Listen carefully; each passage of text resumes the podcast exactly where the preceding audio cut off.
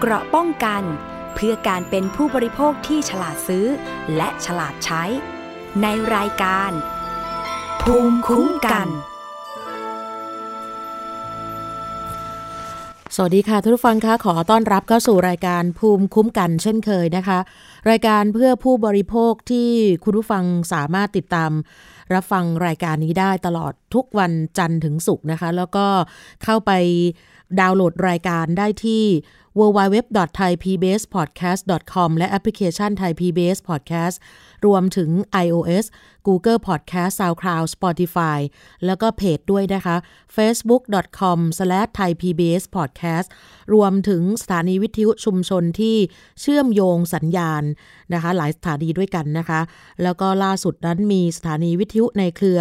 อารีดิโอวิทยาลัยอาชีวศึกษาทั้ง 142 สถานีที่รับส่งสัญญาณนะคะ ติดตามรับฟังรายการนี้ได้ เพราะว่าเป็นประโยชน์กับทุกๆทท่านแน่นอนนะคะ หลายเรื่องเป็นเรื่องใกล้ตัว แต่บางเรื่องอาจจะไกลตัว แต่ว่าฟังเอาไว้เพื่อว่า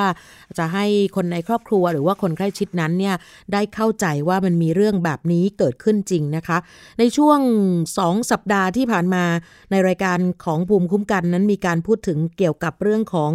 รถไฟฟ้า BTS นะคะในกรุงเทพมหานคร ซึ่งก็ต้องจับตา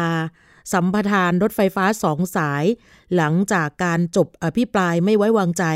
ของรัฐบาลกับฝ่ายค้านนะคะ ที่กำลังมีขึ้นอยู่ในขณะนี้ ซึ่งแหล่งข่าวบอกว่าหลังจากที่มีการอภิปรายไม่ไว้วางใจจบแล้วเนี่ยคาดว่าคณะรัฐมนตรีจะมีการพิจารณาอนุมัติ ขยายสัมปทานรถไฟฟ้าสายสีเขียว 30 ปี ให้กับบริษัทระบบขนส่งมวลชนกรุงเทพจำกัดมหาชนหรือว่า BTSC จนถึงวันที่ 4 ธันวาคม ปี พศ 2602 และเก็บค่าโดยสารเริ่มตั้งแต่ 15 บาทจนถึง 65 บาท ตามที่ได้มีการเจรจาได้ข้อสรุปร่วมกันตามคำสั่งมาตรา 44 ซึ่งทาง BTSC รับภาระหนี้ส่วนต่อขยาย ค่าเดินรถและอื่นๆกว่า 1.4 แสน 1.48 แสนล้าน แทนกรุงเทพมหานคร ไปจนถึงวันที่ 4 ธันวาคม ปี พศ 2572 แล้วก็หลังจากนี้ทางกรุงเทพมหานคร จะนำรายได้ที่ทาง BTSC แบ่งให้มาชำระค่าโยธาส่วนต่อขยายและดอกเบี้ยคืน ซึ่งเริ่มต้นการเก็บค่าโดยสารตั้งแต่ 15 บาทจนถึง 65 บาทนั้น ค่าโดยสารสูงสุดก็จะอยู่ที่ 65 บาท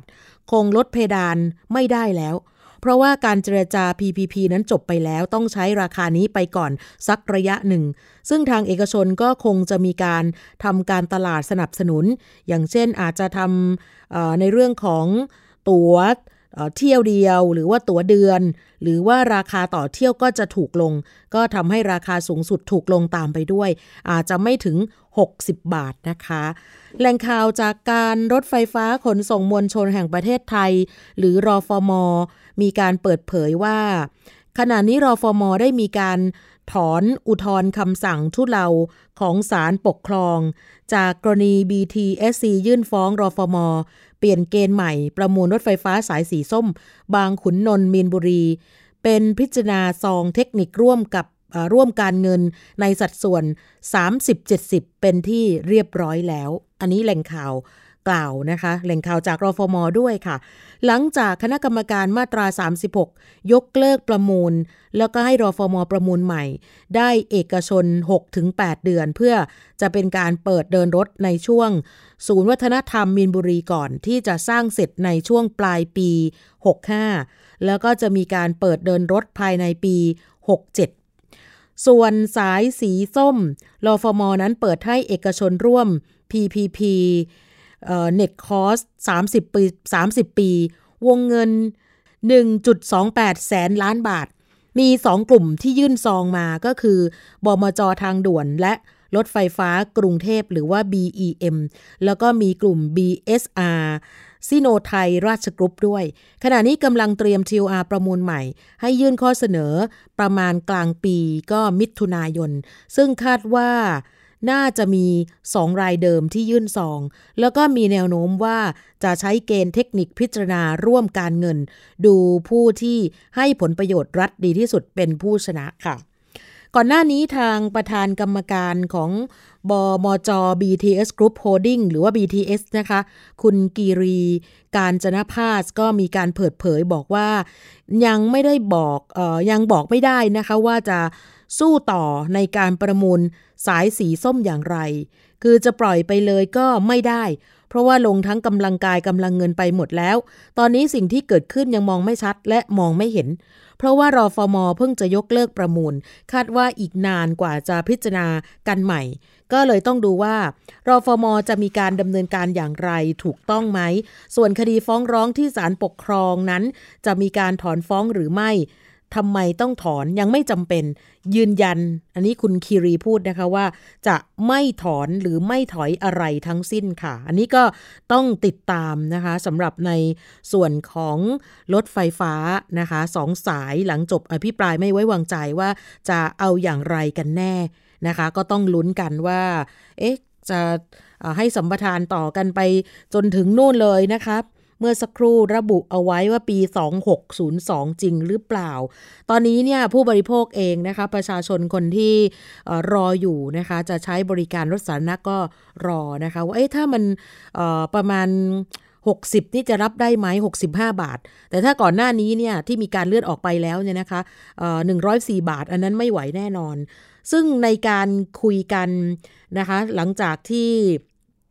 ผู้บริโภคนั้นเนี่ย คิดเสร็จสับแล้วว่าถ้าเผื่อว่าต้องจ่ายค่ารถเดินทางไปกลับ 200 กว่าบาทต่อวันเนี่ยโอ้ไม่ไหวแน่ ๆ บางคนบอกว่าถ้าอย่างนั้นก็ซื้อรถน่าจะดีกว่าไหมหรือว่ายังไงดีนะคะล่าสุดนั้นเนี่ยในเพจของมูลนิธิเพื่อผู้บริโภค ก็เอามาพูดคุยถกเถียงกันในรายการฉันคือผู้บริโภคนี่แหละค่ะว่า สมมติถ้าค่ารถไฟฟ้า 33 บาทตลอดสาย อันนี้คือเอามาจากไหนตัวเลขนี้ ก็เอามาจากสิบเปอร์เซ็นของค่าแรงขั้นต่ำก็จะอยู่ที่ประมาณ 33 บาท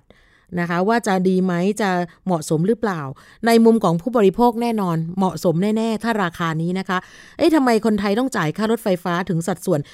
28%ของค่าแรงขั้นต่ำเขาก็เลยมีการเปรียบเทียบไปที่ประเทศสิงคโปร์ ญี่ปุ่น หรือแม้แต่อังกฤษฝรั่งเศสนะคะ เขาทำได้เพียง 3-9%เท่านั้นเนี่ยค่ะก็เป็นเรื่องที่ที่น่าคิดอยู่นะคะ เพราะนั้นเนี่ยในการคุยกันแน่นอนทุกคนก็เห็นด้วยแหละ ว่าถ้าเผื่อว่ารถได้ราคาประมาณนี้เนี่ยทุกคนก็อยากจะใช้บริการแน่ ๆ แล้วก็ที่สำคัญก็คือว่าถ้าเผื่อว่าไม่สามารถที่จะใช้บริการได้เนี่ยหลายคนบอกว่าถ้าจะเอาเงิน 200 บาท ไปเสียค่ารถเดินทางไปกลับเลยพวกนี้นะคะ เอ๊ะซื้อรถไม่ดีกว่าหรอนะคะวันละ 200นะคะอาจจะบางคนเนี่ยมีค่ามอเตอร์ไซค์ที่จะออกมาจากหมู่บ้านอีกนะคะก็อันเป็นค่าน้ำมัน หลายคนก็จะคิดแบบนั้นก็อยากให้ทุกคนนั้นเนี่ยลองติดตามเกี่ยวกับเรื่องนี้ ก็อย่างที่บอกว่าต้องจับตาดูนะคะ อีกเรื่องหนึ่งค่ะที่ มีการติดตามอยู่ตลอด แล้วก็มีข่าวอยู่เป็นประจำนะคะ ล่าสุดนั้น ศูนย์ป้องกันปราบปรามอาชญากรรมทางเทคโนโลยีสารสนเทศ ของสำนักงงานตำรวจแห่งชาตินะคะ ได้มีการไปจับแก๊งแฮ็กไอจีหลอกขายกระเป๋าแบรนด์เนม ซึ่งมูลค่าการเสียหายนั้นเนี่ยร่วม 10 ล้านเลยทีเดียวนะคะพลตำรวจเอกดำรงศักดิ์กิติประพัฒรองผู้บัญชาการตำรวจแห่งชาติ ในฐานะผู้อำนวยการศูนย์ป้องกันปราบปรามอาชญากรรมทางเทคโนโลยีสารสนเทศสำนักงานตำรวจแห่งชาติหรือว่า PCT พร้อมด้วยทางรองผู้บัญชาการตำรวจนครบาล แล้วก็ตำรวจอีกหลายท่านเลยนะคะ รวมถึงสตมด้วยค่ะ ร่วมกันถแถลงผลการจับกลุ่มสองคดีสำคัญ นั่นคือผู้ต้องหาแฮกอินสตาแกรมหลอกลวงขายของแบรนด์เนม ปรากฏว่า เจอผู้เสียหายเป็นจำนวนมากค่ะ มูลค่าความเสียหายนั้นหลายสิบล้าน คดีแรกนั้นจับกลุ่มผู้ต้องหาสองคนชื่อนายชัยวัฒน์สงวนนามสกุลอายุ 26 ปีกับนายพายุพัฒน์หรือเปรี้ยว สงวนนามสกุลอายุ 26 ปีเช่นกัน ในความผิดฐานร่วมกันช่อโกงประชาชน โดยการแสดงตนเป็นคนอื่น ร่วมกันช่อโกงประชาชนนำเข้าสู่ระบบคอมพิวเตอร์ ด้วยข้อมูลอันเป็นเท็จ โดยประการที่น่าจะเกิดความเสียหายแก่ประชาชน โดยการจับกลุ่มครั้งนี้นะคะตำรวจไปจับนายชัยวัฒน์ได้ที่คอนโดแห่งหนึ่ง แถวพระรามสองเขตบางขุนเทียน ส่วนนายเปรี้ยวหรือพายุทัศน์จับกลุ่มได้ที่อำเภออาจสามารถจังหวัดร้อยเอ็ดค่ะ คดีนี้ผู้ต้องหาจะใช้วิธีการสุ่มแฮ็กบัญชี Facebook และ Instagram หรือ IG และ Line โดยจะเลือกบัญชีที่มีผู้ติดตามเป็นจำนวนมาก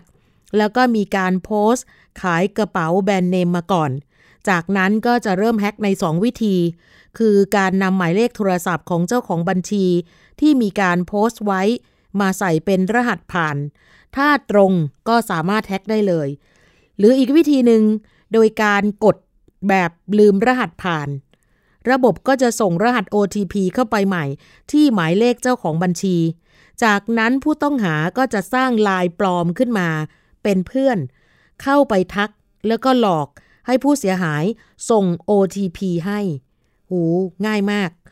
ทีนี้พอแฮ็กได้แล้ว ก็จะทำบัญชีมาโพสต์ หลอกขายกระเป๋าแบรนด์เนมมือสอง มีผู้เสียหาย หลงเชื่อเป็นเหยื่อจำนวนมากนะคะ โอนเงินให้แต่กลับไม่ได้กระเป๋า มีผู้เสียหายที่เข้าแจ้งความไว้แล้ว 17 ราย เป็นสถานีตำรวจในนครบาล 12 คดี และสถานีตำรวจในต่างจังหวัดอีก 5 คดี ผู้ต้องหาทั้งสองคนนี้ก็ให้การรับสารภาพตลอดข้อกล่าวหาละค่ะ ซึ่งนายชัยวัฒน์ที่เป็นคนแฮ็ก IG นั้นเนี่ยเขาจะชื่อใน IG ว่า ต้องใจหรือธงชัย .md จากนั้นก็ให้เปรี้ยวยึบพายุทัศน์ ใช้บัญชีดังกล่าวไปโพสต์ หลอกขายกระเป๋าแบรนด์เนมให้กับผู้เสียหาย แล้วก็ยังเคยถูกเจ้าหน้าที่ตำรวจ PCT จับกลุ่มมาแล้วสองครั้งสำหรับตัวนายเปรี้ยวหรือพายุทัศน์นี่นะคะ เคยจับกลุ่มในพื้นที่สอนอบางซื่อ กับสอนอมีนบุรี กรุงเทพมหานคร ในข้อหาช่อโกงประชาชน ช่อโกงโดยแสดงตนเป็นบุคคลอื่น หลังจากปลอม Facebook ขึ้นมา เพื่อโพสต์ขายหน้ากากอนามัย หอบเงินหนี ไม่ส่งหน้ากากให้กับลูกค้า มูลค่าความเสียหายรอบนั้นกว่า 5 ล้านบาท แล้วก็อยู่ระหว่างการประกันตัวในชั้นศาลออกมาก็กระทำความผิดซ้ำ อีกรอบหนึ่ง นี่คือสำหรับพายุทัศนะคะ อีกคดีหนึ่งค่ะ เมื่อวานนี้ตำรวจได้จับกลุ่มตัว นางสาวกุลธิดาลักษ์สงวนนามสกุลอายุ 34 ปี คนนี้ถูกจับได้ในความผิดฐานร่วมกันโดย ทุจริตหลอกลวง โดยการแสดงข้อความมันเป็นเท็จต่อประชาชน หรือโดยหลอกลวงนำเข้าสู่ระบบคอมพิวเตอร์ ซึ่งข้อมูลคอมพิวเตอร์อันเป็นเท็จ โดยประการที่น่าจะเกิดความเสียหายแก่ประชาชน โดยตำรวจไปจับได้ที่แถวคลองเตยเหนือ เขตวัฒนากรุงเทพมหานครค่ะ คดีนี้นะคะ ทางนางสาวกุลธิดาลักษ์เนี่ยไปประกาศขายสินค้าแบรนด์เนมมือสอง โดยใช้ชื่อใน Facebook ว่า Celebrity Brand Name กระเป๋าแบรนด์เนมแท้มือสองของแท้ร้อยเปอร์เซ็น รับซื้อฝากขายจำนำนี่คือชื่อเฟซนะคะยาว ภายหลังมีคนสนใจเป็นจำนวนมาก โอนเงินไปซื้อสินค้า แต่สุดท้ายกลับไม่ได้รับของไม่มีสินค้าให้ ซึ่งน่าเชื่อว่าสินค้าไม่ได้มีอยู่จริงตั้งแต่แรก ผู้ต้องหา กระทำความผิดอย่างต่อเนื่องหลายคดีเช่นกัน จนกระทั่งถูกตำรวจจับกลุ่มตัวได้ในที่สุดนะคะ ทั้งสองคดีนี้มีพฤติการก็คือคล้ายๆกันค่ะ มีการหลอกลวงขายสินค้าทางโซเชียลมีเดีย แล้วก็มีผู้เสียหายเป็นจำนวนมาก ทั้งที่แจ้งความแล้วและยังไม่เข้าแจ้งความ มูลค่าความเสียหายนั้นหลายสิบล้านบาทนะคะตำรวจก็เลยขอฝากเตือนมายังพี่น้องประชาชนทุกท่านนะคะ เรื่องการใส่ข้อมูลส่วนตัว ลงในโซเชียลมีเดียตรงนี้ถือว่าเป็นดาบสองคม ด้านหนึ่งก็เป็นการสร้างความน่าเชื่อถือในการขายสินค้าออนไลน์ แต่ก็เป็นช่องทางที่ให้มิจฉาชีพเนี่ยนำข้อมูลนำเบอร์โทรศัพท์มือถือ วันเดือนปีเกิด ไปใช้เป็นข้อมูลในการแฮ็กบัญชีได้ ส่วนการโอนเงินชำระค่าสินค้าทุกครั้ง ขอให้ทุกท่านนั้น ตรวจชื่อบัญชีทุกครั้งด้วยค่ะว่า ตรงกับผู้ที่เราต้องการโอนเงินให้หรือไม่ เพราะว่าบางทีผู้ขายกับบัญชีที่เราโอนเนี่ยคนละชื่อกัน นั่นก็สันนิษฐานว่าคนที่เปิดบัญชีนั้นเนี่ยอาจจะไปรับจ้างเปิดบัญชีให้กับแก๊งมิจฉาชีพก็ได้นะคะ การปราบปรามอาชญากรรมทางเทคโนโลยี ปัจจุบันนี้ก็ถือว่าเป็นนโยบายสำคัญของรัฐบาล ซึ่งศูนย์ PCT นั้นเนี่ยตำรวจจะให้ความสำคัญทั้งในด้านการปราบปราม การสร้างภูมิคุ้มกันให้กับประชาชน โดยการผลิตคลิปเตือนภัย อย่างเช่นเขามีคลิปรู้ทันแชร์ลูกโซ่ รู้ลึกพนันออนไลน์ ภัยใกล้ตัวกับติ๊กบิ๊กบราเธอร์ก็มีนะคะ คลิปนี้ ลงทุนแค่ร้อยได้เงินเป็นล้านนะนี่ก็เป็นอีกคลิปหนึ่งสามกระบวนยุทธสกัดหยุดการโจรกรรมข้อมูลออนไลน์ แล้วก็ล่าสุดมีคลิป ภัยใกล้ตัว ระวังเงินหายหมดบัญชี ซึ่งเป็นการเตือนภัยจากการหลอก OTP นะคะ ท่านผู้ฟังภูมิคุ้มกันของเราสามารถเข้าไปดูได้นะคะ ที่เพจ Facebook แล้วก็ YouTube นะคะ ชื่อว่า @pct police แล้วก็จะมีการผลิตคลิปแบบนี้ เตือนภัยออกมาทุกเดือนค่ะ เพื่อให้ทุกท่านนั้นได้ทันต่อรูปแบบของอาชญากรรมที่เปลี่ยนแปลงอยู่ตลอดเวลา หรือถ้าใครพบพฤติกรรมดังกล่าว ก็สามารถโทรแจ้งเบาะแสไปที่สายด่วนตำรวจนะคะ 1599 ตลอด 24 ชั่วโมง หรือว่าโทรสายตรงที่ศูนย์ PCT ก็ได้นะคะ 081 866 3,000 อันนี้เฉพาะเวลาราชการเท่านั้นนะคะ ซึ่งในคดีเรื่องของการแฮก นะคะบัญชีแล้วก็ขายกระเป๋าแบรนด์เนมเมื่อวานนี้เนี่ยหลังจากที่ตำรวจนะคะโดยศูนย์ปราบปรามอาชญากรรมเทคโนโลยีสารสนเทศได้มีการถแถลงจบแล้วเนี่ยมีผู้เสียหายคนหนึ่งที่ถูกคนร้ายแฮ็กไอจีไปหลอกขายกระเป๋าแบรนด์เนมคนอื่นเนี่ยนะคะเเป็นคุณหมอเลยค่ะ คนนี้เนี่ยโดนแฮ็กบัญชีโดนแฮ็กไอจีไป แพทย์หญิงชิตพันธ์ปรีชาทรัพย์ เป็นคุณหมอเชี่ยวชาญด้านการเสริมความงาม ก็นำกระเช้าดอกไม้มามอบขอบคุณตำรวจที่สามารถจับคุมคนร้ายได้อย่างรวดเร็ว พร้อมฝากเตือนประชาชนว่า ขอให้ระมัดระวังให้ดีในการให้รหัส OTP กับบุคคลอื่นค่ะ เพราะว่าคุณหมอนั้นเนี่ย เป็นเหยื่อมาแล้วนะคะ ก็คือไม่คาดคิดว่าจะมีเหตุการณ์แบบนี้เกิดขึ้นกับเรื่องตัวเองนะคะ เพราะว่าระดับคุณหมออะคิดดูสิคะก็ยังโดนเลย เพราะฉะนั้นเนี่ยหลายท่านก็อาจจะไม่ระมัดระวังนะคะ ก็มีสิทธิ์ที่จะโดนแฮ็กบัญชี แล้วก็สุดท้ายคนร้ายเนี่ยก็หลอกลวงเอารหัส OTP ไป แล้วก็ทำให้เราเป็นบุคคลเสียหายได้ อันนี้ก็ต้องฝากเอาไว้นะคะ อีกเรื่องหนึ่งอันนี้ก็เป็นเรื่องเกี่ยวกับความงาม นะคะ ใครที่หลงกลไปทำสัญญา หรือว่าซื้อคอร์สในการเสริมความงาม ซึ่งในบ้านเราประเทศไทยยังไม่มีกฎหมายควบคุมสัญญาการยกเลิกนะคะสัญญาจึงต้องปฏิบัติตามประมวลกฎหมายแพ่งและพาณิชย์ จริง ๆ สามารถดำเนินการได้นะคะะใครที่ไปสมัครคอร์สเสริมความงามแล้ว เอ๊จะยกเลิกยังไงดี บางทีก็เสียค่ามัดจำไปแล้วนะคะ แต่ว่าไม่อยากที่จะไป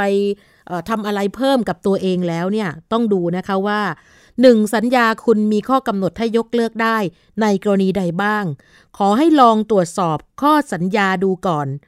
2. ถ้าหากสัญญานั้นไม่ให้มีการยกเลิก หรือแจ้งว่าคืนเงินไม่ได้ทุกกรณี ก็ไม่ต้องตกใจนะคะ กรณีการทำสัญญาที่ผู้ประกอบธุรกิจได้เปรียบในคู่สัญญา อีกฝ่ายหนึ่งเกินสมควร อันนี้ถือว่าเข้าข่ายเป็นข้อสัญญาที่ไม่เป็นธรรมเลย ก็จะมีผลบังคับได้เท่าที่เป็นธรรม แล้วก็พอสมควรแก่กรณีเท่านั้นนะคะ ขอให้ทุกคนอ่านนิดนึงนะคะสำหรับในเรื่องนี้ แล้วก็ 3. มีสาเหตุในการ บอกเลิกสัญญาหรือไม่ อย่างเช่น ท่านมีอาการแพ้ผิดพันธ์ของร้าน พนักงงานให้บริการแล้วทำให้ได้รับบาดเจ็บ หรือว่าร้านค้าปิดกิจการไม่สามารถให้บริการได้ แล้วก็สี่ถ้าหากว่ามีสาเหตุให้ดำเนินการแจ้ง ขอยกเลิกสัญญาเป็นหนังสือ และเก็บหลักฐานของอาการ หรือสาเหตุที่เกิดขึ้นด้วย อย่างเช่น ใบรับรองแพทย์ ภาพถ่ายอาการความเสียหาย และ หากไม่สาไม่มีสาเหตุข้างต้น จะทำอย่างไร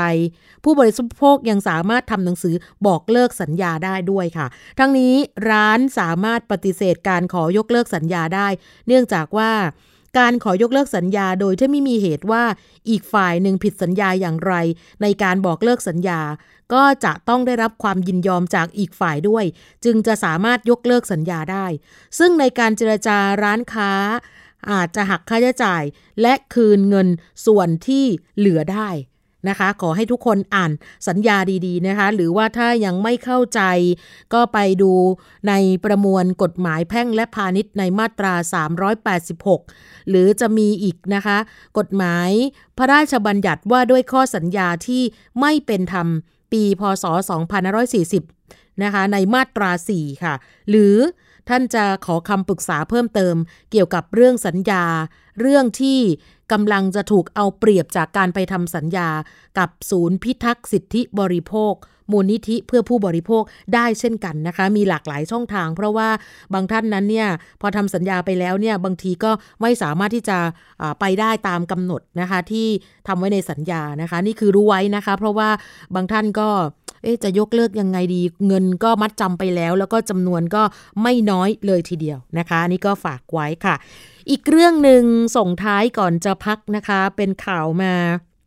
หลายวันแล้ว กรณีที่สมาชิกสมาคมชาวพนักกิจ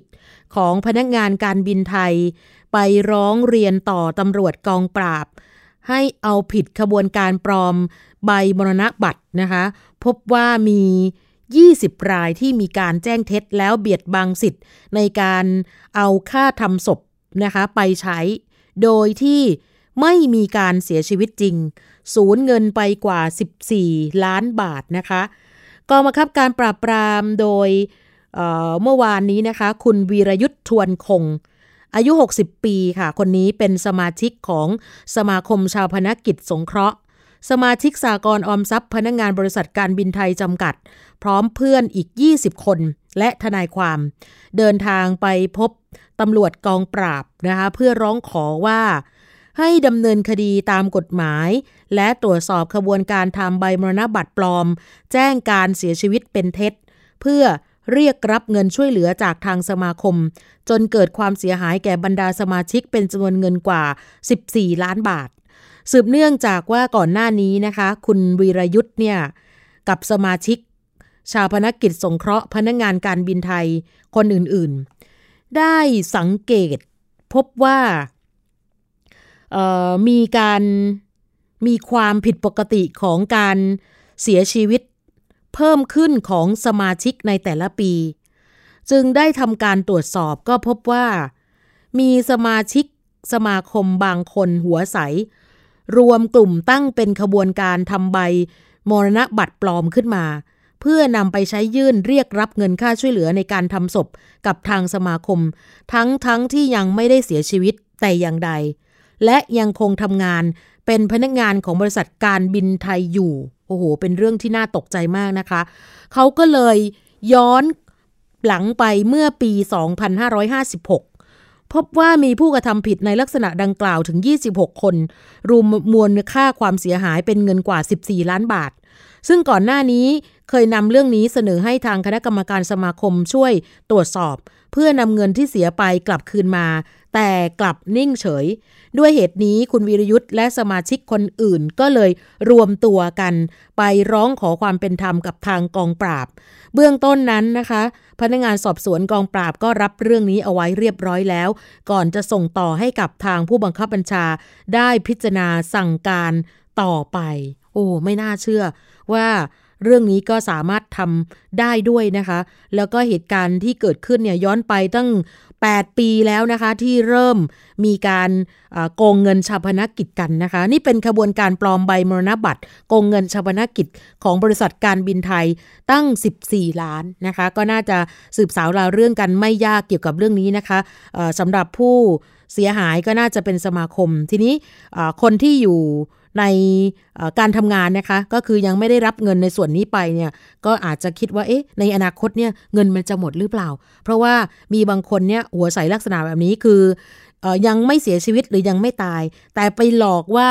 ตายแล้วแล้วก็เอาใบมรณบัตรปลอมเนี่ยไปขอรับเงินชาพนกิจสงเคราะห์ โอ้ไม่น่าเชื่อนะคะว่าบริษัทยักษ์ใหญ่แบบนี้ยังมีคนกระทำการแบบนี้เกิดขึ้นด้วยนะคะ เรื่องนี้ก็ต้องฝากไปที่ทางกองปราบนะคะ ต้องหาวิธีการจัดการนะคะ เราจะพักกันสักครู่ก่อนนะคะ เดี๋ยวกลับมาในช่วงหน้ากันต่อกับภูมิคุ้มกันค่ะ เกราะป้องกัน เพื่อการเป็นผู้บริโภคที่ฉลาดซื้อ และฉลาดใช้ ในรายการ ภูมิคุ้มกัน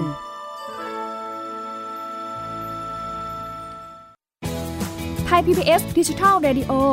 Infotainment for All สถานีวิทยุดิจิทัล จากไทย PBS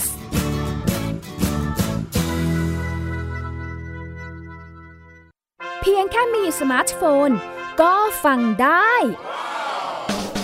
Thai PBS Digital Radio สถานีวิทยุดิจิทัล จาก Thai PBS เพิ่มช่องทางง่าย ๆ ให้คุณได้ฟังรายการดีๆ ทั้งสดและย้อนหลังผ่านแอปพลิเคชัน Thai PBS Radio หรือเวอร์ไบเว็บไทยพีบีเอสเรดิโอคอมไทยพีบีเอสดิจิทัลเรดิโอ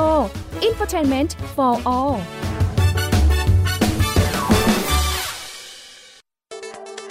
อัปเดตสถานการณ์รอบโลก ประเทศจีนนี่เราทราบกันดีนะคะว่าเป็นประเทศที่จะมีปัญหาเรื่องความสมดุลของประชากร คนที่ ได้รับความสนใจจากวิกฤตในครั้งนี้ก็คือนายกรัฐมนตรีนิวซีแลนด์เรื่องราวสีสันจากต่างแดน ก็มีช่อง YouTube เป็นของตัวเองใช้ชื่อว่าครัวคุณยาย รายชื่อของคุณหมอพยาบาล แล้วก็นักวิทยาศาสตร์จำนวนไม่น้อยอยู่ในรายชื่อผู้ทรงอิทธิพลนะรัฐบาลของไต้หวันเนี่ยกำลังพิจารณา เพื่อเปิดการท่องเที่ยวครั้งใหม่ หน้าต่างโลก โดยทีมข่าวต่างประเทศไทย PBS ทุกวันจันทร์ถึงศุกร์ 12นาฬิกา ทางไทย PBS Radio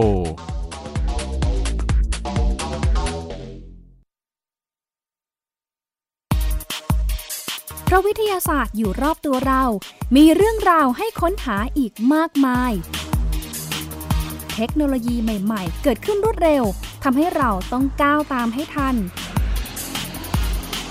อัปเดตเรื่องราวทางวิทยาศาสตร์ เทคโนโลยี และนวัตกรรมที่จะทำให้คุณทันโลก กับรายการ s c i e n t e c h ทุกวันจันทร์ถึงวันศุกร์ทางไทย PBS Radio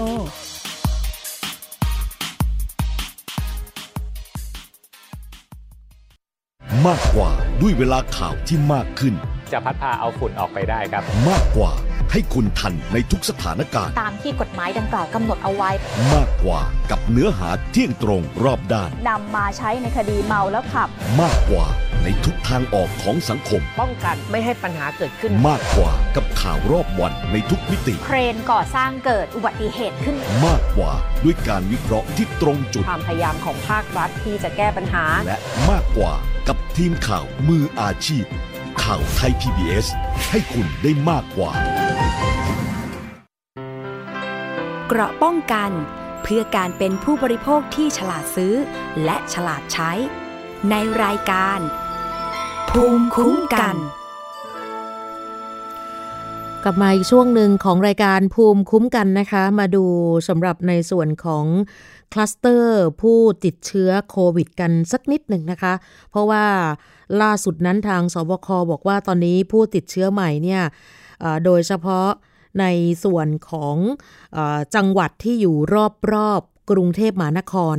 กลับมาพุ่งเกือบ 200 รายอีกแล้วนะคะ ก็ยังต้องจับตานะคะ ไม่ว่าจะเป็นกรุงเทพมหานคร สมุทรสาครหรือว่าปทุมธานี โดยเฉพาะคลัสเตอร์ที่ปทุมธานีนั่นคือตลาดพรพัฒน์ที่กระจายเชื้อไปถึง 7 จังหวัดแล้วนะคะสำหรับการระบาดของโควิด -19 นะคะสถานการณ์ก็ถือว่า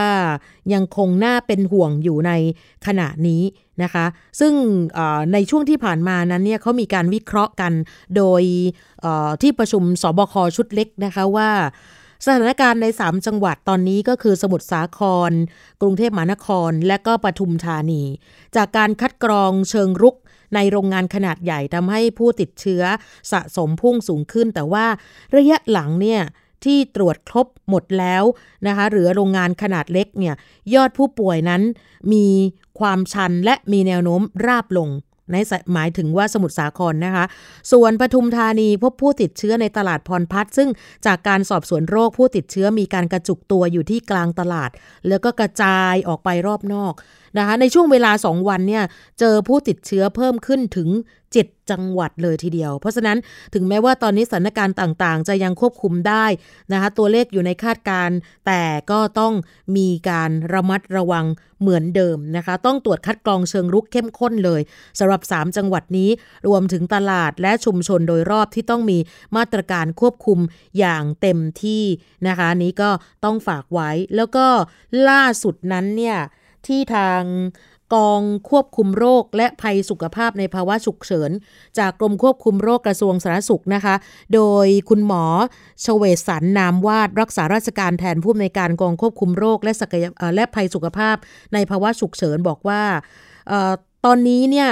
ที่น่าห่วงสำหรับการระบาดระลอกใหม่ของโควิด -19 ก็คือภาพรวมการค้นหาเชิงรุกในพื้นที่กรุงเทพ การตรวจคัดกรองในที่เสี่ยง ต่อการติดเชื้อ 3 แห่งก็คือ 1 ตลาดที่มีการตรวจมาตั้งแต่ช่วงกลางเดือนธันวาคม 466 ตลาด ตรวจให้กับพ่อค้าแม่ค้า และก็ผู้ที่เกี่ยวข้องในตลาดกว่า 40,000 คน พบติดเชื้อ 14 ราย คิดเป็นร้อยละ 0.03 นี่เป็นการติดเชื้อแบบเขาเรียกว่า ประปลายไม่เป็นกลุ่มก้อน ในสถานประกอบการมีการดำเนินการตรวจไปตั้งแต่ช่วงปลายเดือนธันวาคม 128 แห่ง ในกลุ่มแรงงานจำนวน 16,177 คน พบว่าติดเชื้อ 65 ราย คิดเป็นร้อยละ 0.4 โดยติดเป็นกลุ่มก้อนอยู่ 5 โรงงาน และในชุมชนก็เริ่มตรวจมาตั้งแต่ปลายเดือนธันวาคมเช่นกัน 4,654 คนพบติดเชื้อ 35 ราย คิดเป็น ร้อยละ 0.75 ซึ่งทุกแห่งสามารถควบคุมสถานการณ์ได้แล้ว ทีนี้กลุ่มผู้ป่วยยืนยันที่เชื่อมโยงกับทางเจ้าหน้าที่ของอจุลานิวาสนั่นคือรอปภพบว่าผู้ติดเชื้อเป็นกลุ่มก้อนถึง 22 ราย ส่วนใหญ่เป็นคนวัยทำงาน เนี่ยค่ะ หลักๆกก็คืออยู่ตรงนี้ว่าณขณะนี้เนี่ยที่น่าห่วงก็คือว่า คนในวัยทำงาน แต่ไม่มีอาการตรงนี้น่าห่วงเพราะว่าอะไร เพราะว่าคนในวัยทำงานเนี่ยพอกลับบ้านก็อาจจะไปเจอกับผู้สัมผัสอยู่ที่บ้านก็คือเป็นผู้สูงวัย เป็นคนแก่ ทีมสอบสวนโรคนะคะ ได้มีการดำเนินการตรวจค้นหาเชิงรุกที่ศูนย์บริการสุขภาพจุฬา 862 คนพบผู้ติดเชื้อ 22 ราย และรอผลอีกนะคะร้อยกว่าราย ในตลาดรอบจุฬา 434 ราย ผลไม่พบเชื้อ 334 ราย อยู่ระหว่างรอผลอีก 100 ราย ขณะนี้ไม่มีรายงานผู้ป่วยเพิ่มเติม แต่ว่าจากการสอบสวนเนี่ยทำให้เห็นถึงการเชื่อมโยงว่าปัจจัยที่สำคัญที่ทำให้มีการติดเชื้อเนี่ยต่อไปนี้ จะไม่ใช่จากหนึ่งคนไปสู่1คนแล้ว แต่เป็นการแพร่ไปในครอบครัว ไปในกลุ่มที่พักอาศัยที่อยู่ชั้นเดียวกันนะคะ ซึ่งคุณหมอบอกว่า แม้ว่าจะมีความเสี่ยงน้อยกว่าการรับประทานอาหารร่วมกัน การพูดคุยการหัวเราะการใกล้ชิดกัน ก็ไม่ควรประมาทแล้ว ขอให้ทุกคนให้ความสำคัญในเรื่องของการล้างมือสม่ำเสมอ ก็จะสามารถช่วยหยุดการระบาดของเชื้อโควิด -19 ได้อีกทางหนึ่งนะคะ ซึ่งล่าสุดนั้นเขามีการสำรวจนะคะพฤติกรรมของคนไทยก็บอกว่า คนไทยเนี่ยจะไม่ชอบล้างมือก่อนรับประทานอาหาร อันนี้ก็เห็นว่าจะเป็นเรื่องจริง ก็อยากให้ทุกคนนั้นเนี่ยนะคะล้างมือก่อนรับประทานอาหาร ล้างมือก่อนเอเข้าห้องน้ำ แล้วก็หลังออกจากห้องน้ำนะคะ ขอให้ติดเป็นนิสัยนอกจากเราสวมหน้ากากอนามัยกันร้อยเปอร์เซ็นอยู่แล้ว แล้วก็เตือนซ้ำว่าคนที่อยู่ในวัยทำงานตอนนี้เนี่ยนะคะ ระวังว่าติดโควิดแล้วไม่มีอาการ แต่จะไปแพร่เชื้อง่ายในบุคคลใกล้ชิดของท่านนั่นเองนะคะ ช่วงนี้เราจะไปช่วงคิดก่อนเชื่อกับอาจารย์ ดรแก้วกันนะคะ วันนี้อาจารย์ดรแก้วกังสดานอัมภัยนักพิษวิทยา จะคุยกับคุณชนาทิพย์ไพรพงษ์เช่นเคยค่ะ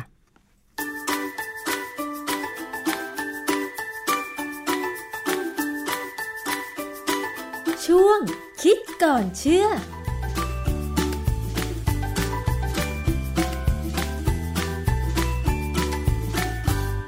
พบกันในช่วงคิดก่อนเชื่อกับดรแก้วกังสดานนภัยนักพิษวิทยากับดิฉันชนาทิพไพรพงศ์นะคะ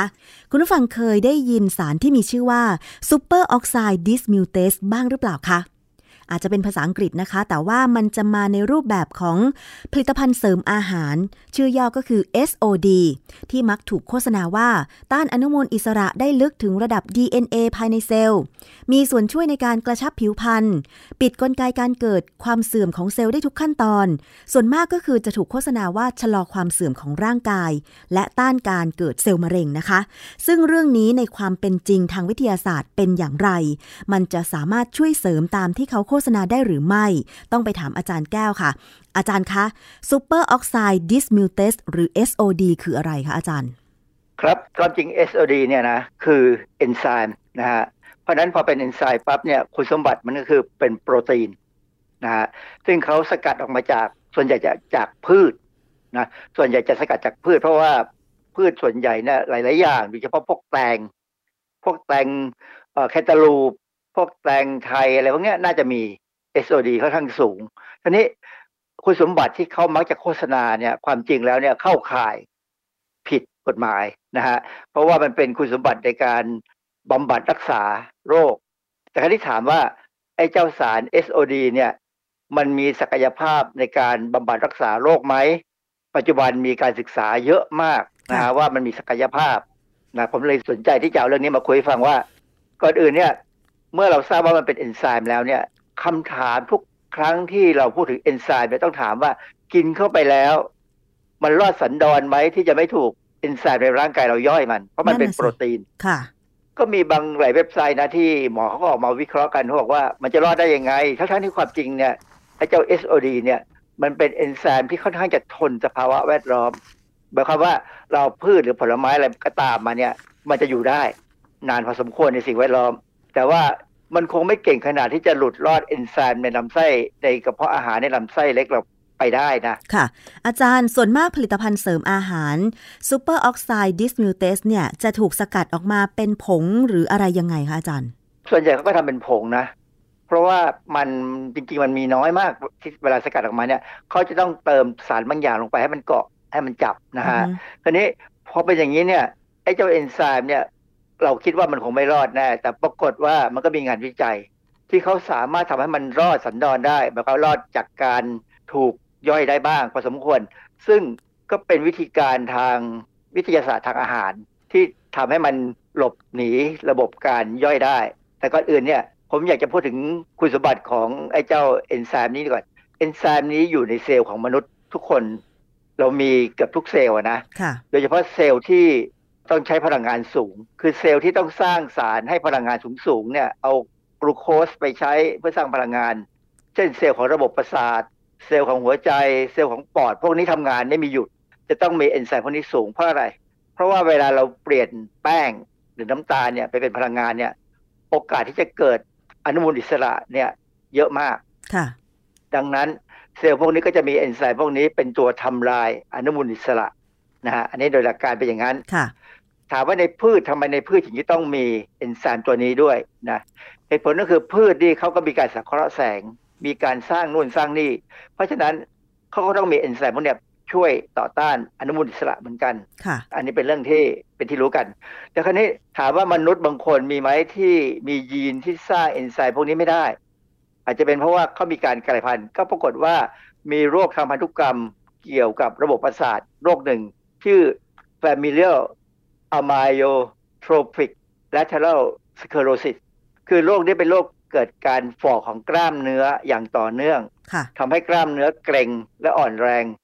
เรื่อยๆ มีอาการพูดลำบาก กลืนลำบาก หายใจลำบาก เพราะฉะนั้นคนพวกนี้ก็จะคือมีอาการให้เห็นนะฮะ อันนี้เป็นลักษณะของ familial familial หมายความว่ามันสืบทอดทางพันธุกรรมได้ค่ะซึ่งเอ่อรักษายากมากนะฮะ ดังนั้นเนี่ยอันนั้นคือคนที่มีปัญหาแต่คนทั่วไปเนี่ยอย่างเช่นเราเราที่อย่างผมเนี่ยอยู่มานานตั้งหกสิบจะเจ็ดสิบปีอยู่แล้วเนี่ย เราคงไม่มีปัญหาเรื่องนี้ เพราะว่าในเซลล์ต่างๆ เราก็จะมีไอ้นี่อยู่คำถามคือว่าเราจะกินไปทำไมค่ะ เพราะว่าร่างกายเราก็มีอยู่แล้ว เราจะกินไปอีกทำไมคะอาจารย์มันไม่มากเกินเหรอคะอาจารย์ไอ้มากเกินคงไม่เท่าไหร่แต่ปัญหาคือกินเข้าไปเพราะเพราะกิเลสบางอย่าง เช่น คือคือ superoxide dismutase เนี่ยมีงานวิจัยเกี่ยวกับการเสริมสวย เกี่ยวกับเรื่องผิวหนัง เกี่ยวกับเรื่องหลาย ๆ เรื่องเนี่ยนะก็เลยคนก็สนใจ คนก็สนใจว่าเออมันเอาน่าจะมาช่วยให้ตัวเองนี่สวยได้นานขึ้นมั้ง หรือคุมน้ำหนักได้ นอนหลับได้ดีอะไรก็ตาม ขจัดปัญหากระจุดด่างดำผิวกร้านอะไรเงี้ยนะซึ่งความจริงแล้วเนี่ยมันเป็นความเข้าใจที่ยังยังลอยๆอยู่นะเพราะว่างานวิจัยยังเพิ่งเริ่มต้นไปได้ไม่เท่าไหร่หรอกนะฮะ แต่นี่ถามก่อนว่ามันผ่านระบบการย่อยได้ไง ปรากฏว่ากระบวนการที่เขาสำคัญคือเขาเอามันไปรวมตัวกับโปรตีนชื่อกรียาดินกรียาดิน G L I A D I N ซึ่งเป็นโปรตีนที่อยู่ในข้าวสาลี หรือธัญพืชบางอย่างค่ะ คือเขาเอามาไปเกาะกัน แล้วมันก็สามารถจะหลุดกันย่อยไปได้บ้างเกือบหมดเลยนะ ก็มีการดูดซึมได้พอสมควรอือฮึนะฮะ พูดถึงการดูดซึมเนี่ย ผมก็ค่อนข้างจะประหลาดใจนิดหนึ่ง คือมันเข้าไปในระบบเลือดได้แล้วเนี่ยนะ จริงๆ เวลาจะเข้าเซลล์อะไรก็ตามเนี่ยความที่เป็นโปรตีนเนี่ยเขาจะต้องมี receptor หรือมีตัวรับเฉพาะค่ะ ดังนั้นเนี่ยการโอกาสที่จะเข้าไปในเซลล์ต่างๆ ของร่างกายเราเนี่ยผมว่าค่อนข้างจะอาจจะลำบากนะเพราะยังไม่มีงานวิจัยบอกชัดๆเพราะงานวิจัยเนี่ยเขาพูดแค่ว่าอยู่ในเลือดอืมแต่นี่พออยู่ในเลือดเนี่ยมันก็ไปตามผิวหนังได้ ซึ่งอย่างที่บอกแล้วว่ามีคนสนใจในเรื่องของการการเสริมสวยเกี่ยวกับความงามเนี่ยค่ะมันอาจจะช่วยพวกนี้ได้นะฮะค่ะอาจารย์มีคำถามนิดนึง คือที่อาจารย์อธิบายบอกว่า superoxide dismutase หรือ SOD เนี่ยมันเป็นเอนไซม์ซึ่งเป็นโปรตีนใช่ไหมคะ แล้วเวลาจะครับจากกระแสเลือดเข้าสู่เซลล์ของเราจะต้องเซลล์ของเราจะต้องมีตัวรับ มันถึงจะรับกันได้อย่างพอเหมาะ แล้วถึงจะเข้าไปในระดับเซลล์ของเรา แล้วอย่างวิตามินล่ะอาจารย์ อันเนี้ยมันซึมเข้าเซลล์ของเราได้ยังไง เอาวิตามินนี่เขาก็มีตัวรับพิเศษเหมือนกัน ถ้าเป็นถ้าเป็นวิตามินไขมที่ละลายในไขมันนะ AEDK เนี่ยผ่านได้เลยไม่มีปัญหาอ๋อแต่ถ้าเป็นวิตามินที่เป็นวิตามินละลายน้ำเนี่ยเขามีตัวรับพิเศษ มีช่องทางพิเศษ มีบัตร VIP ผ่านเข้าไปเลยอ๋อนะไม่มีปัญหาเราเราเรารู้จักดีเราต้องการเราก็ทำช่องทางพิเศษให้เขาเข้าไปอ๋อนะฮะค่ะทีนี้อย่างกรณีของเจ้า SOD เนี่ยนอกจากการผสมกับโปรตีนจากเออข้าวสาลีแล้วเนี่ยเขายังมีการ ทำให้เป็นพิเศษ เช่นทำเป็นลิปิดไมโครโซมยังไงคะนะหรือพวกนาโน หรือเป็นพวกนาโนเทคโนโลยีอย่างที่เขาทำกันเราเคยเราเรานึกถึงเรื่องของเอ่อวัคซีนโควิดบางชนิดที่เขาจะต้องทำเป็นพวก messenger RNA mRNA เนี่ยนะเขาจะต้องเอาไขมันมาล้อมมันเป็น nanolipid superoxide dismutase เนี่ยก็ใช้ nanolipid เหมือนกันนะซึ่งผมว่าเพราะเขาทำอย่างนี้ได้เนี่ยโอกาสที่มันจะเข้าไปในเซลล์ก็คงจะมีนะหรือผ่านลำไส้เข้าไปเนี่ยคงได้ แต่ว่าที่บ้าว่ามันเป็นเทคโนโลยีที่ซับซ้อน เพราะฉะนั้นราคามันก็จะแพงอืมอ่าค่ะ อาจารย์แล้ว SOD ที่ร่างกายผลิตได้นี่มันไม่เพียงพอเหรอคะ จริง ๆ มันพอ เพราะว่ามันเป็นเอนไซม์เพราะฉะนั้นถ้าเรามีสารพิษมากขึ้น หรือมีการเกิดอนุมูลอิสระมากขึ้นเนี่ย มันก็จะไปกระตุ้นการสร้างให้มากขึ้นตามไปเรื่อยๆแหละนะฮะยกเว้นบุคบางคนที่อาจจะ เป็นไปได้เหมือนกันที่ว่าเขาอาจจะมียีนที่ทำงานไม่ดี อันนั้นอาจจะไม่พอค่ะแต่โดยโดยปกติแล้วเนี่ย ถ้าเราอยู่ดีมีสุขไม่ได้เป็นมะเร็งไม่ได้เป็นอะไรเนี่ย มันก็ควรจะพอคนที่เป็นมะเร็งเนี่ยอาจจะมีปัญหา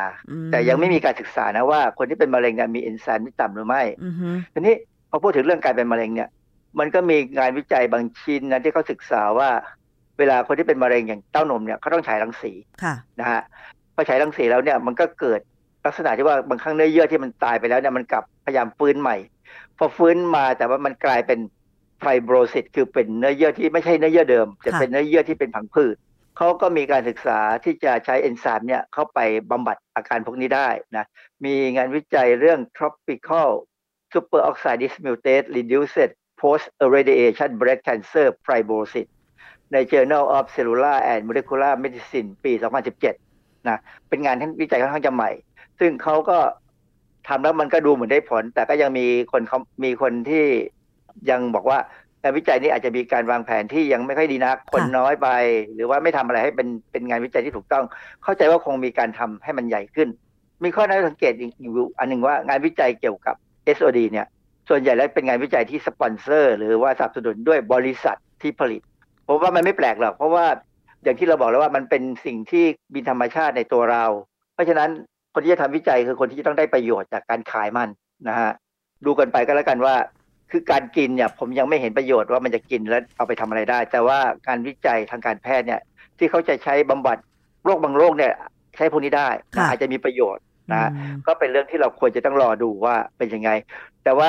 ถ้าใครที่คิดว่าจะไปซื้อมากินเนี่ยนะถามตัวเองก่อนว่าทำไมต้องกินใครบอกให้กิน นะฮะแล้วมันเป็นมันจะได้ประโยชน์อะไรที่มีการวัดที่ชัดเจนได้ไหมเพราะสำหรับผมแล้วเนี่ยผมมีความรู้สึกร่างกายเราเนี่ย เราควรจะผลิตออกมา เพื่อช่วยเราเราอยู่แล้วค่ะ สรุปแล้วก็คือ สาร superoxide dismutase หรือ SOD เนี่ย เป็นโปรตีนเป็นเอนไซม์ซึ่งการจะซึมเข้าสู่ในระดับเซลล์เนี่ยนะคะ ก็ต้องมีตัวรับ แล้วก็สำหรับในมนุษย์เราเนี่ย คือสามารถผลิต SOD นี้ได้อยู่แล้ว ยกเว้นผู้ป่วยบางโรคที่อาจารย์อธิบายไปก็คือ ที่มันถ่ายทอดทางพันธุกรรมเกี่ยวกับกล้ามเนื้ออ่อนแรงใช่ไหมคะ หรือว่าผู้ป่วยเป็นโรคมะเร็ง ที่ต้องรอผลการศึกษาที่ชัดเจนว่ามันให้ประโยชน์ ในการที่จะช่วยเสริมสร้างกลไกของเซลล์ของเรา หรือต้านอนุมูลอิสระได้หรือไม่อย่างอย่างนี้ใช่ไหมคะอาจารย์ ก็ประมาณนั้นคือปัจจุบันเนี่ยเราสามารถพัฒนาให้มันอยู่ในรูปที่ เข้าสู่ร่างกายได้แล้วนะฮะเพียงแต่ว่าผลที่จะเอาไปศึกที่ที่จะได้รับจากการมันเข้าไปเนี่ย ก็กำลังศึกษาอยู่ ซึ่งส่วนใหญ่เป็นเรื่องทางการแพทย์ทั้งนั้นเลย ไม่ใช่เป็นเรื่องเกี่ยวกับการเสริมสวย แต่ว่า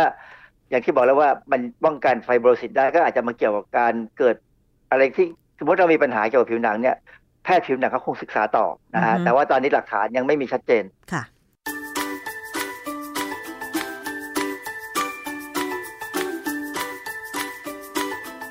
ง คิดก่อนเชื่อ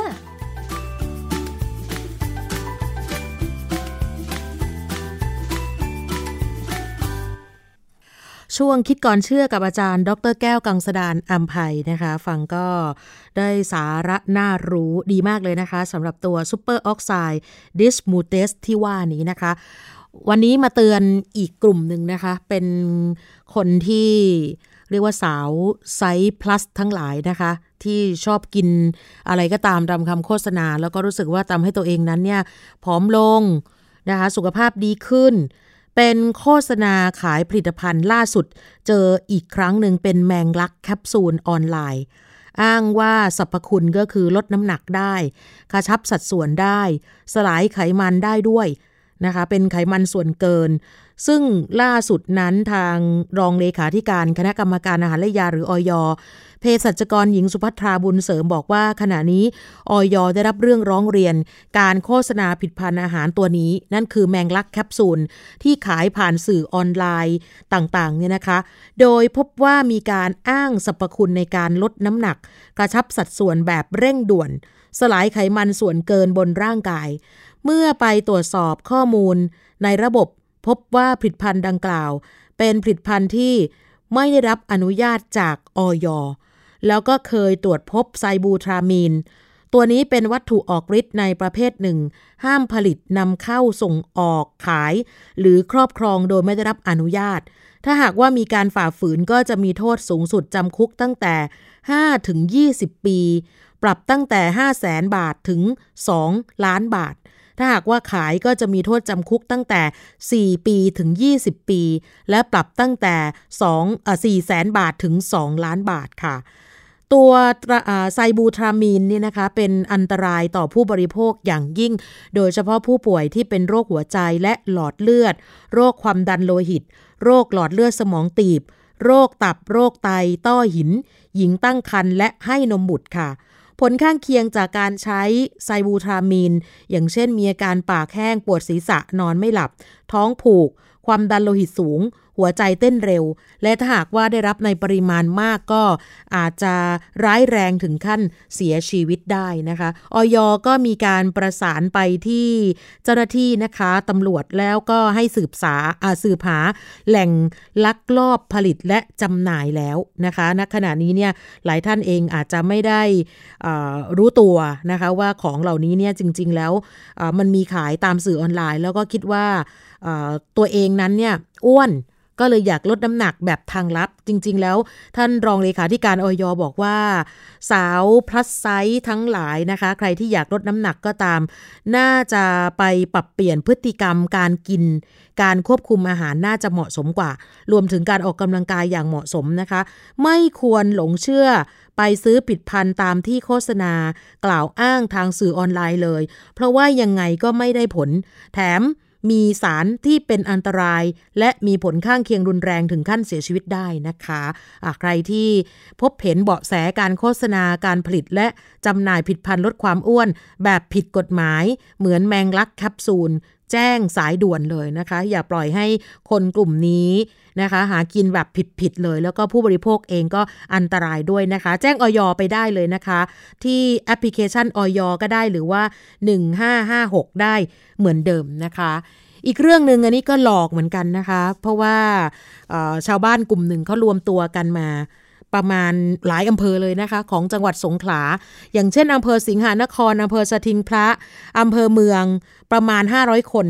เป็นกลุ่มผู้เสียหายที่เข้าร่วมกลุ่มชื่อว่า บ้านออมเบส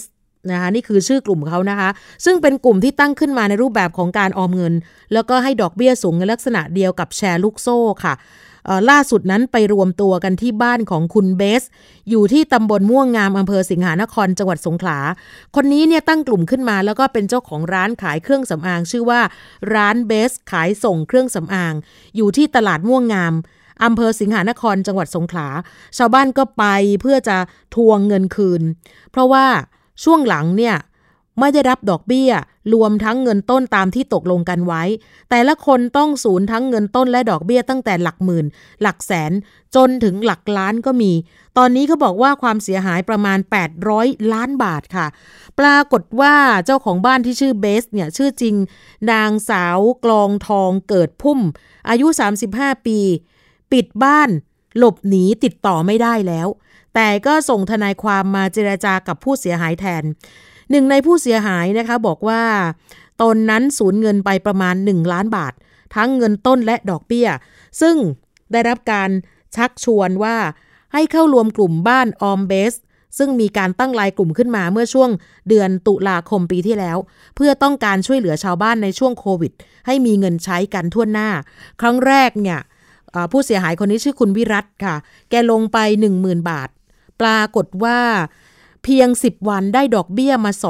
2,000 แล้วก็หลังจากนั้นช่วง 2 เดือนแรกก็จ่ายดอกเบี้ยตรงเวลาทุกงวด จึงเพิ่มวงเงินลงทุนไปเรื่อยๆ โดยเอาดอกเบี้ยมารวมกับต้นไม่เคยถอนมาใช้เลย อย่างเช่นลงไป 50,000 ได้ดอกเบี้ยมา 30,000 ทางบ้านออมเบสก็จะหาเงินมาเติมให้อีก 20,000 รวมเป็น 1 0 0 0 0 0 บาท แล้วก็จะได้ดอกเบี้ย 6 0 0 0 0 0 บาท หรือถ้าเงินออมเป็นรายเดือน เดือนละ 70,000 บาท ก็จะได้ดอกเบี้ยกลับมา 40,000 บาท เฉพาะคุณวิรัตรายเดียวสูญเงินไป 1 ล้านบาท และไม่เคยได้ดอกเบี้ย เพราะว่าเอาไปต่อยอดทั้งหมดจากหลักหมื่นเพิ่มเป็นหลักแสน สุดท้ายก็ ไม่ได้รับเงินแม้แต่บาทเดียวนะคะ เงินที่ลงไปนั้นเนี่ยบางคนก็ไปกู้มา บางคนก็จำนำรถมา บางคนไปกู้สากลกู้ทกส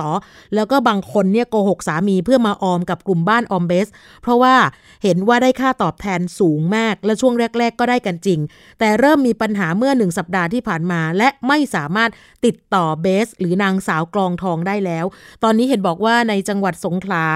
นะในจังหวัดภูเก็ตกระบี่และจังหวัดในทางภาคอีสานก็มี เพราะว่ามีการเชิญชวนให้ร่วมกลุ่มบ้านออมเบสผ่าน Facebook ด้วยค่ะ ซึ่งทนายความนั้นเนี่ยนะคะก็มาพบกับกลุ่มผู้เสียหาย แล้วก็บอกว่าให้ไปรวมตัวกันที่หอประชุมเทศบาล เพื่อรวบรวมรายชื่อ แล้วก็หลักฐานเข้าแจ้งความกับตำรวจค่ะ ก็ ถือว่าเป็นการหลอกลวงนะคะ ตอนนี้เนี่ยเงินจำนวน 800 ล้านนะคะที่น่าจะหายไปกับกลุ่มนี้นะคะ ซึ่งทนายความนั้นบอกว่าจะพยายามให้ทุกคนได้รับเงินคืน แต่จะมากหรือน้อยค่อยว่ากันอีกที เพราะว่านอกจากจะเดือดร้อนเรื่องเงินแล้วหลายคนมีปัญหาครอบครัวด้วยนะคะ นี่เป็นเรื่องที่ เกิดขึ้นบ่อยในลักษณะนี้ คดีแบบนี้เป็นการเข้าขายช่อโกง การลงทุนนะคะ แต่ว่าหลายคนนั้นเนี่ยอาจจะรู้สึกว่ามีข่าวอยู่เป็นประจำลงทุนน้อยได้เงินมากเนี่ยมันไม่มีนะคะ เพราะฉะนั้นเนี่ยตำรวจก็เตือนกันอยู่ตลอดเวลา ใครที่เป็นผู้เสียหายก็สามารถไปแจ้งความกับตำรวจเพิ่มเติม เพื่อดำเนินการทางคดีได้นะคะ เพราะว่าณขณะนี้เนี่ยเจ้าตัวไม่สามารถติดต่อได้แล้ว ก็โปรดระมัดระวังในการออมเงินลักษณะแบบนี้ด้วยนะคะหมดเวลาแล้วนะคะสำหรับรายการภูมิคุ้มกันเจอกันใหม่ในวันต่อไป สวัสดีค่ะ